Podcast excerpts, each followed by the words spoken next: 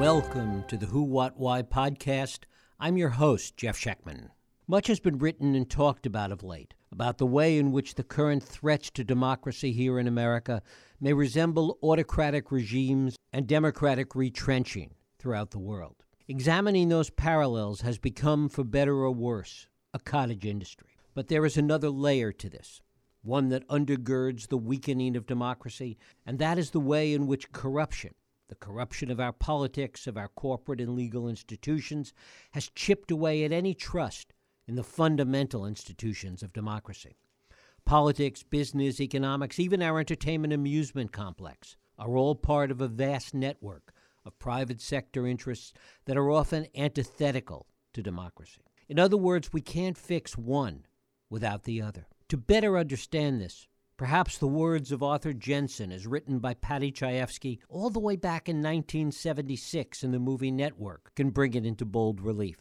You are an old man who thinks in terms of nations and peoples. You get up on your little 21 inch screen and howl about America and democracy.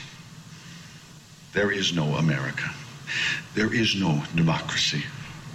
There is only IBM and ITT and AT&T and DuPont, Dow, Union Carbide, and Exxon.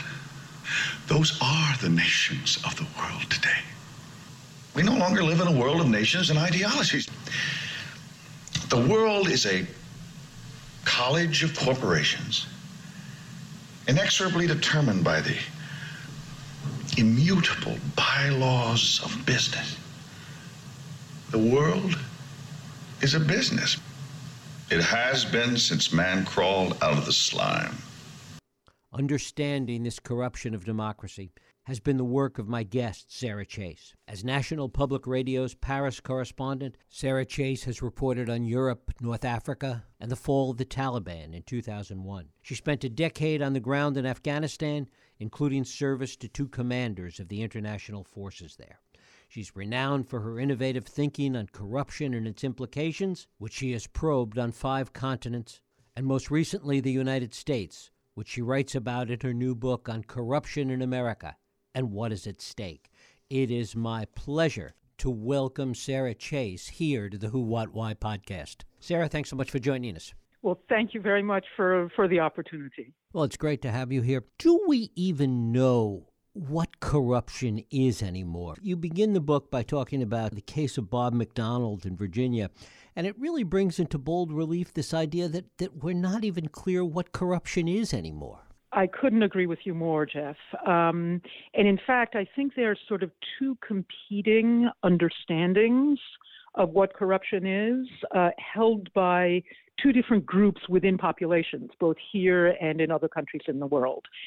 Members of elites who control the political and economic levers of a given country tend to define corruption quite narrowly in the United States, I mean, the, the Supreme Court decision that you mentioned was a unanimous decision that essentially defined corruption down to a one to one transaction between two parties in which material goods and money are exchanged for the exercise of a very, very narrowly defined uh, exercise of public office.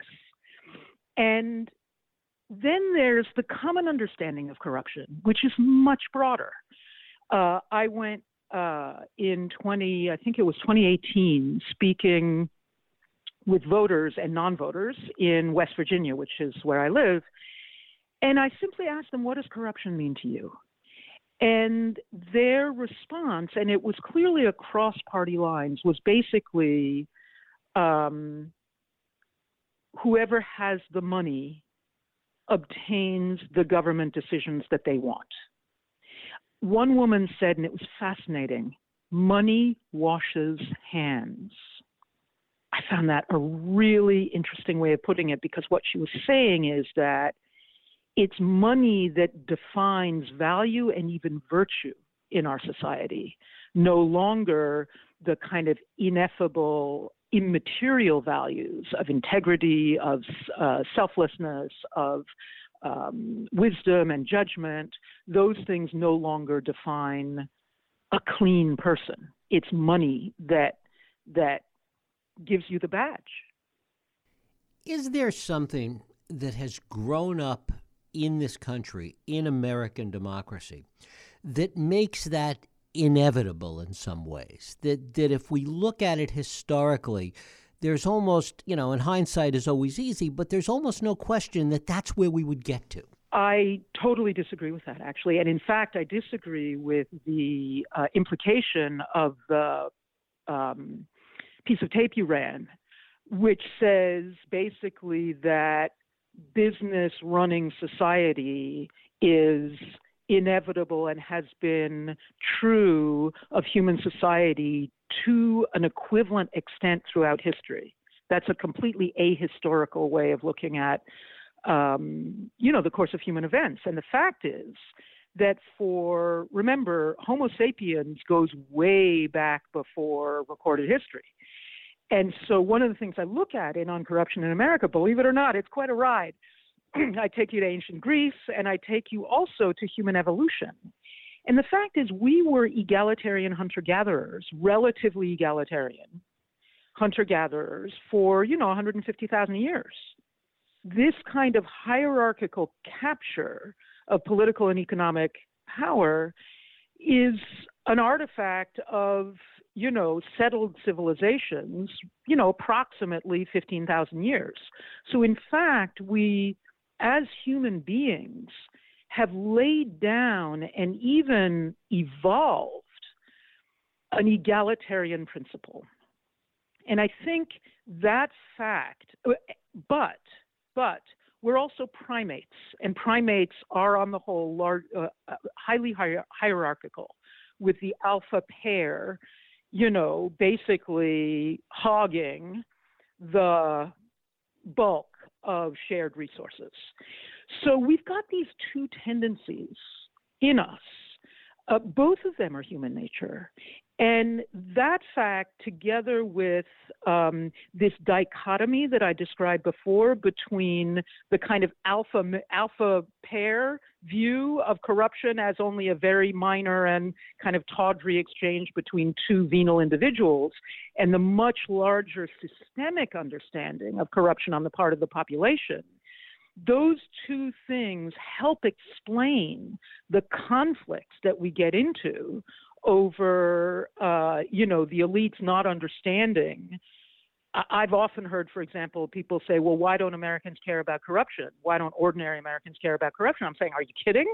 Are you kidding they don't care about it? Take a look at the at the absenteeism in terms of voting. Take a look at the mavericks on the right and the left, you know, who blew open the American political system in very different, you know, with very different motivations in my view, but in that they both blew it open in in 2016. And so there's this different appreciation of corruption and its impact depending on whether you are, you know, in the alpha category or in the ordinary people category, but also internally we are constantly struggling between our primate hierarchical, um, I want to say, tendencies and our revolutionarily egalitarian human tendencies. That's the revolution that Homo sapiens imposed on the primate order.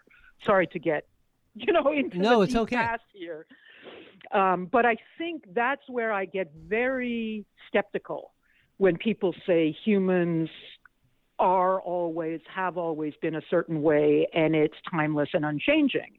And so the other thing I take a look at in On Corruption in America to address that that question is I believe that we're in a kind of sorry for the overused pun, but a pandemic of corruption worldwide at the moment.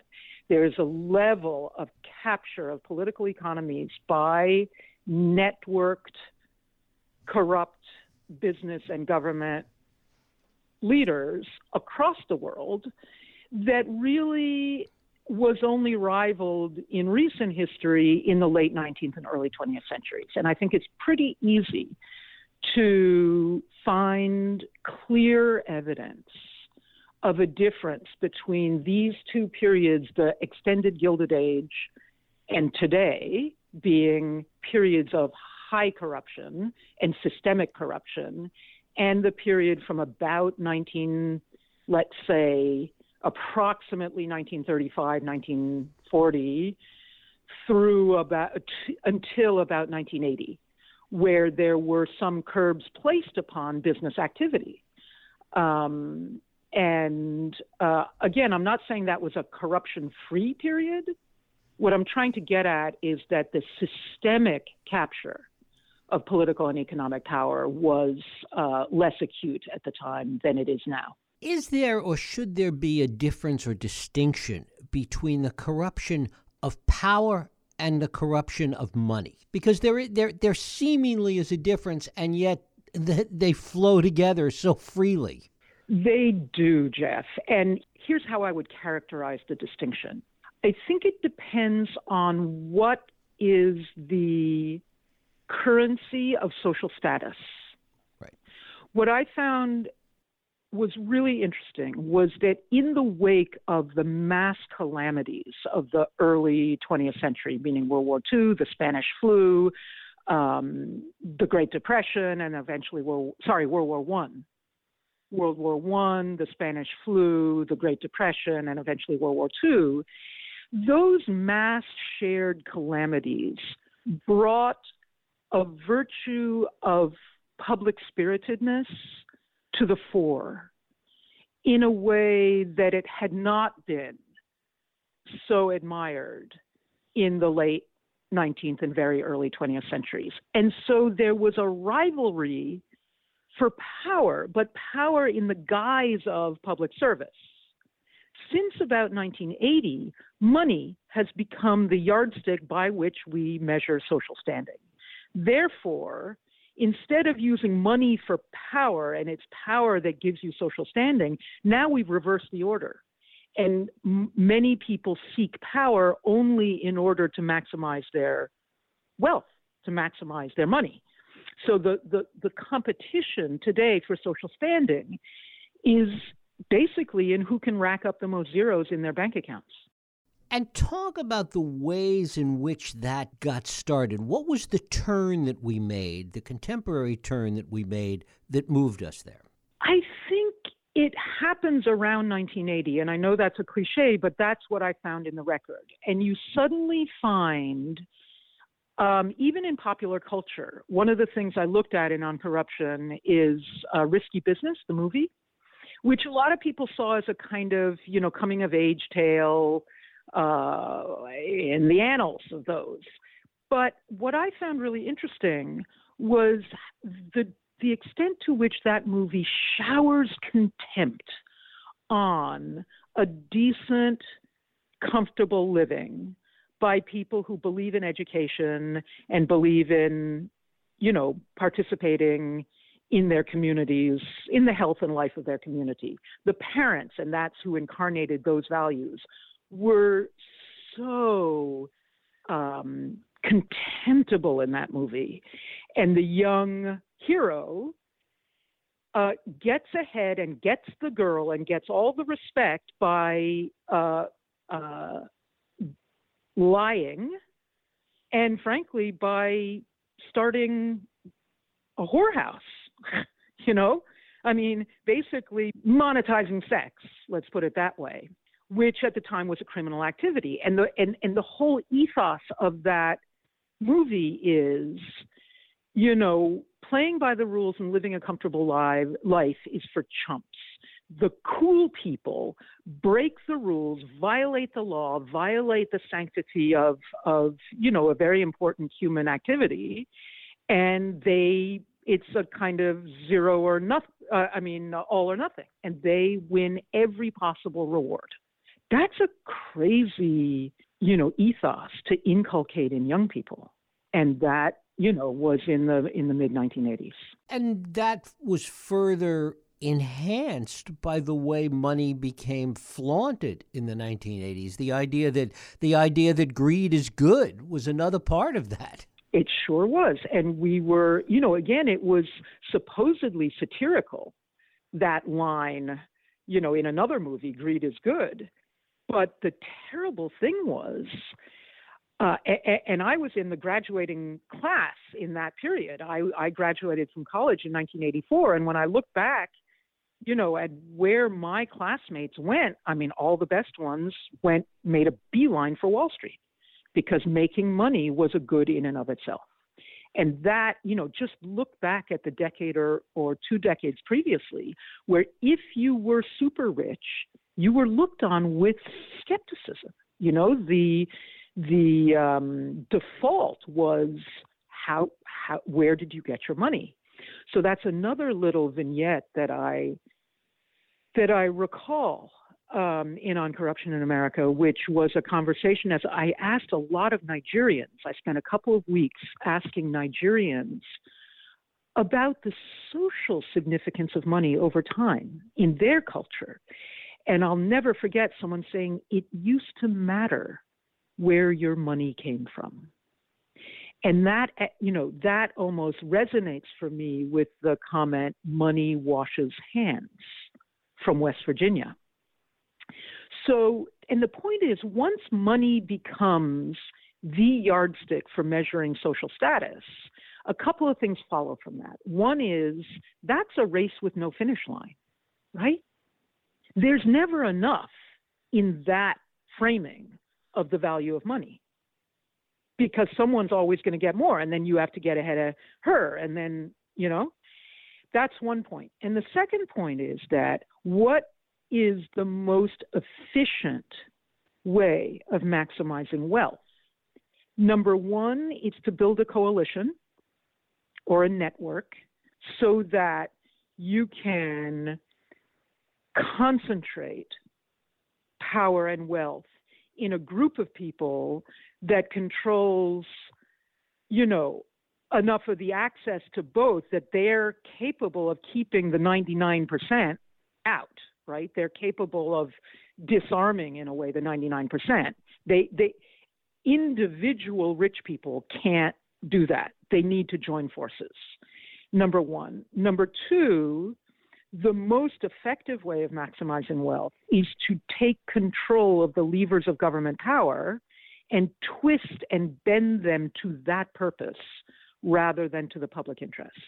And so that's where you get corruption as the enemy of democracy. And that's really where we, we've gotten to because as you talk about before the 80s, for example, where, where power was, was more the status symbol and power even within the guise of public service, as you talked about, to the extent that money and politics have become conflated, they are today one and the same.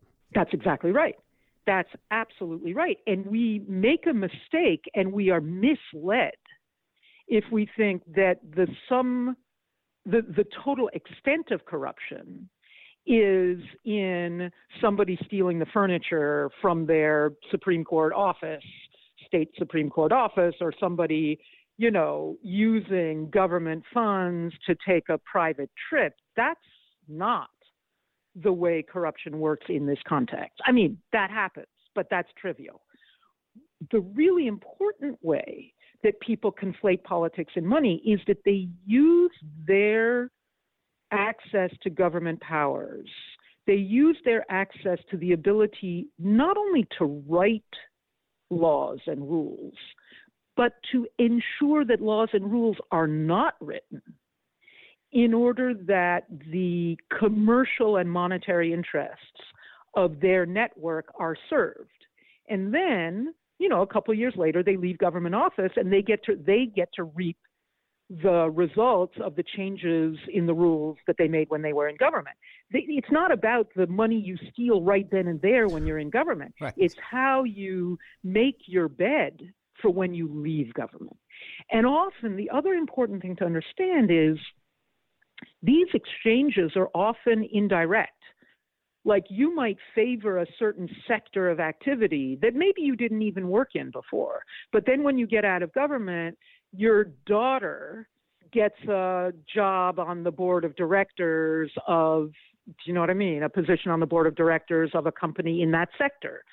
So, by so narrowly defining corruption as a one to one exchange between two parties, we miss the vast bulk of the way these exchanges take place, which is often deferred in time and even in recipient or indirect in recipient. Is it different today in that it has become so much more systemic? I mean, if we look at the Gilded Age and we see that the pushback that came to that and, and the rise of, of the progressive era of that moment, it's hard to imagine a similar kind of successful pushback today. I would challenge that the progressive era was really successful. I think I found, looking into the Gilded Age, that it was every bit as systemic, if not more so. I mean, today you couldn't actually have the general counsel of the railroad industry group continuing to receive salary from that group while he served as Attorney General of the United States. That's pretty systemic. Um, I would argue that the progressive era was successful in, in, in writing better rules. They were never enforced. And what I found was that the, the thing that really caused the effective changes was the series of calamities that I just mentioned. Two world wars, that's two genocides, use of the nuclear bomb, a pandemic that makes, you know, COVID look like a minor aftershock, and an economic meltdown that again makes 2008 look like, you know, a pale imitation. That's what it took to really substantively change the rules of the games both in the United in throughout the industrialized world, really. It it is interesting though to look at it in, in contemporary sense, and, and you allude to that. If we look at, at 9-11, if we look at this pandemic, if we look at the 2008 meltdown, none of those things, although smaller in scope than the things that happened back in the last century, while smaller in scope, they didn't make a dent. Correct. Correct. So this was, and, and let me just backtrack a tiny bit because you did refer to pushback in that earlier period. And I took a look in on corruption in America at some of that pushback, and I was awestruck. I looked at the labor movements, and we're seeing that again today. We're seeing a level of striking and and and labor, you know, workers contesting their terms of employment that we haven't seen in decades. But back then, it was really stunning, often, you know, unfortunately violent, but courageous, inventive, um, multilingual. I mean, I look back at strike movements that crossed six or seven different languages, where the you know kind of weekly newsletter had to be you know uh, uh, translated before it was sent out. And this was, of course, before internet or anything like that. There was the Farmers Alliance, which came up with some of the most inventive and innovative uh, reforms, many of which were eventually enacted and, and long after the Farmers Alliance fell apart. But again, we have a tendency to think of the urban classes as the most inventive, but in my view, the most thoughtful pushback against the Gilded Age system came from you know, folks who were meeting on the prairies, you know, were driving their covered wagons to meetings on the prairies. Um, but that didn't make a dent either when it was happening. The, as I say, many of the recommendations were eventually, uh, it did eventually come to pass, but long after the movements themselves were shattered. Um, and then what was your question, which was a really great one? Oh, yes, it was about the pattern. So the other thing that I found that ignorantly I didn't even know about was how similar. So, so if you look at our pattern of economic meltdowns, and as you point out now, a pandemic, it really starts in about 1980 with the savings and loan crisis. And then you've got the dot com, and then you've got the international currency collapse in 1997, and then you've got 2008. I mean, you've got this kind of series of almost like a church bell tolling, right? That c- climaxes for the moment in 2008. Well, lo and behold, I didn't know it, but there was the very same thing back in the late 19th century. You had the Panic of 1873, and then you had the Panic of 1882, and then you had the Panic of 1896, and it went on until you hit the Great Depression. So, if I were to map these two trajectories, and this is why I think this problem is so urgent and why you hear probably more passion in my voice than, than is easy to absorb, is how concerned I am. Because when you map the two trajectories, you put us in about, you know, what the latest panic before 1929 was about 1919, uh, I think right? And you already had a world war. Well, we've just lost two wars. They weren't world wars, but they did involve a great many of the nations on the earth. Um, and so, what I'm trying to get at here is, as you pointed out, none of these individual crises that we've had, and let's add on top of it some of the uh, exacerbated natural disasters that we've had, whose whose whose results were larger than more devastating than they would have been had we not been in a kleptocratic context. What I'm trying to get at is the big ones are still ahead if we can't figure out how to rein this phenomenon in. What's different, and, and this may make it worse, not necessarily better, is is the speed at which events move and information travels. Those are fundamental differences and what impact they have on this is is an open question. And as I say, it may be for the worse, but but those two things are different. I agree with that. Although once again, I notice uh, looking back through history that massive transformations in the structure of human society never waited for the internet. You know, I mean, the Protestant Reformation happened, and by gum, that was about exchange of information without technolo- modern technology. So I wouldn't overblow it. For me, the biggest difference is the in the ecological imbalance that we're in today. I don't feel as though our species has as much wiggle room to make catastrophic mistakes as it did in 1517 or in, you know, 1914 or, you know, the 1940s. I think the wiggle room is much less generous now. And I think, in my view, that's the calamity that lies on the horizon. And it's staring us in the face. And I'm not just talking parts per million CO2. I'm talking about a much more integrated, the earth is a deeply intertwined ecosystem. And we are um, basically dealing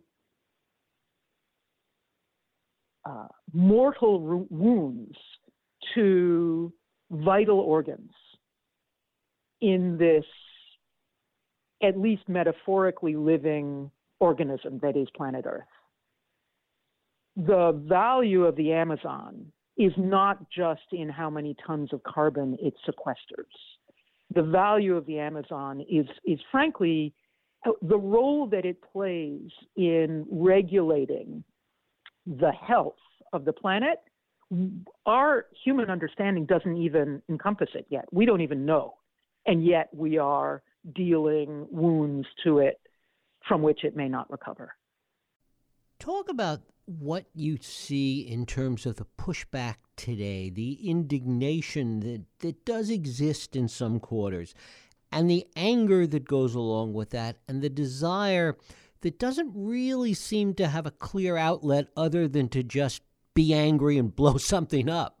Uh, thanks, Jeff, because indeed there is enormous anger and indignation. And, and by asking that question, you um, draw our attention to another facet of corruption that often gets overlooked. When we talk about corruption, we almost entirely talk about um, things we can count, right?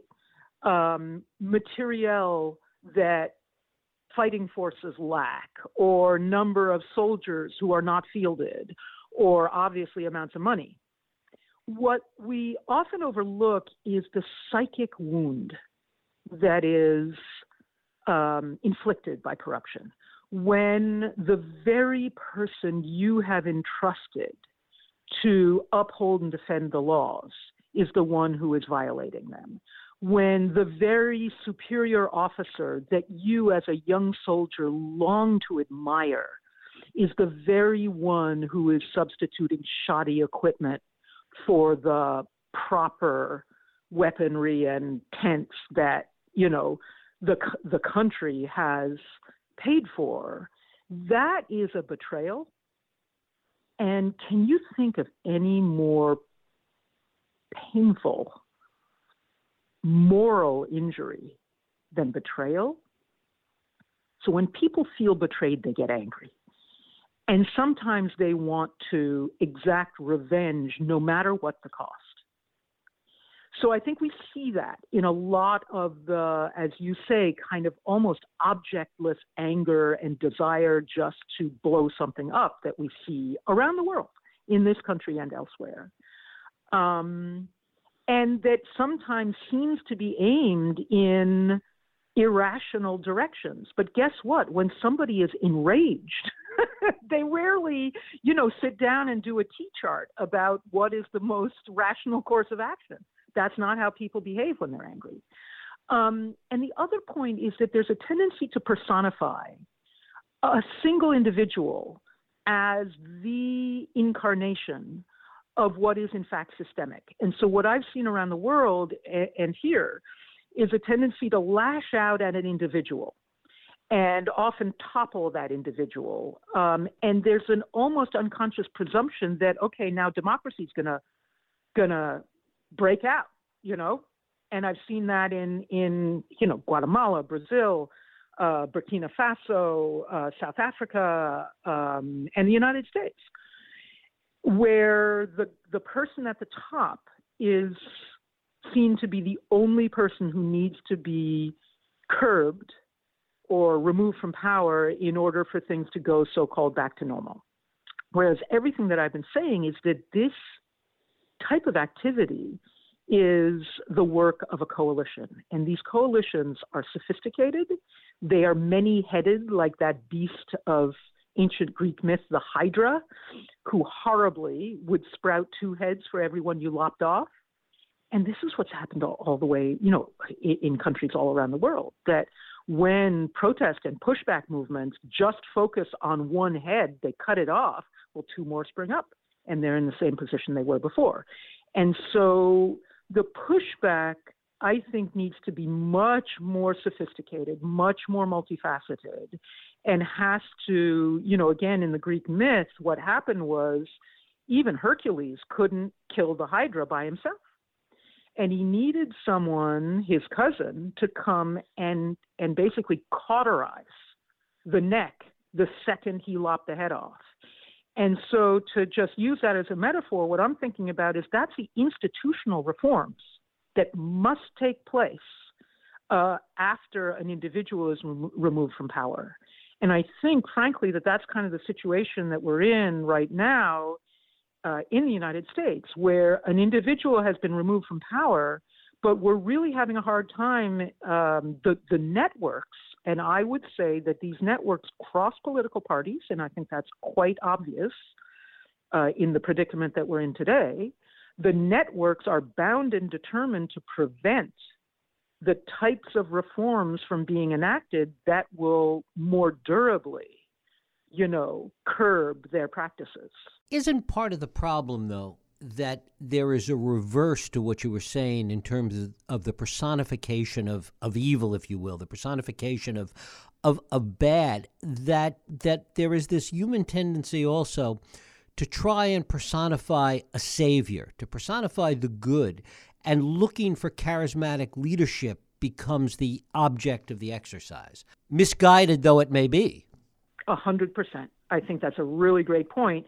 And so to just continue exploring this analogy, isn't what we, the people, need a coalition of integrity? How do we go about building a coalition, a fighting coalition whose values are rooted not in a particular policy outcome, but in the basic premise of integrity, equity, and the public interest. Can we? So let me just add another factor to this is that another thing I discovered looking at at pushback against kleptocracy around the world was that guess what? The empire strikes back. You know, kleptocratic networks do not take challenge lying down. And and some of the obvious ways they strike back is, you know, by imprisoning people or, you know, shutting down newspapers or whatever. But another, the most effective tool that they use is to exacerbate identity divides. Right? And I've seen that again and again and again. And that's the most effective way that they can avoid confronting challenge by the cross section of their victims, which is, again, basically 99%. But it's the old divide and conquer, right? And unfortunately, again, going back to evolution, we as a species are hardwired to collect around uh, identity differences. Um, and so for me in this in this moment, the principal challenge before us, the people, is how do we um, come together to build cross-cutting coalitions that cut across um, our innate differences, but also our chosen political affiliations, uh, in order to uphold the basic human standards of equity, integrity, and public interest. Uh, and if we do that, all of our sectional, I want to say, our identity grievances will not be perfectly assuaged, but will uh, be at least seen to. Sarah Chayes, her book is On Corruption in America and what is at stake. Sarah, I thank you so much for spending time with us today. What a pleasure. Wonderful, wonderful questions and conversation, Jack. Thank you. And thank you for listening and joining us here on the Who, What, Why podcast. I hope you join us next week for another Radio Who, What, Why podcast. I'm Jeff Schechtman. If you like this podcast, please feel free to share and help others find it by rating and reviewing it on iTunes. You can also support this podcast and all the work we do by going to whowhatwhy.org forward slash donate.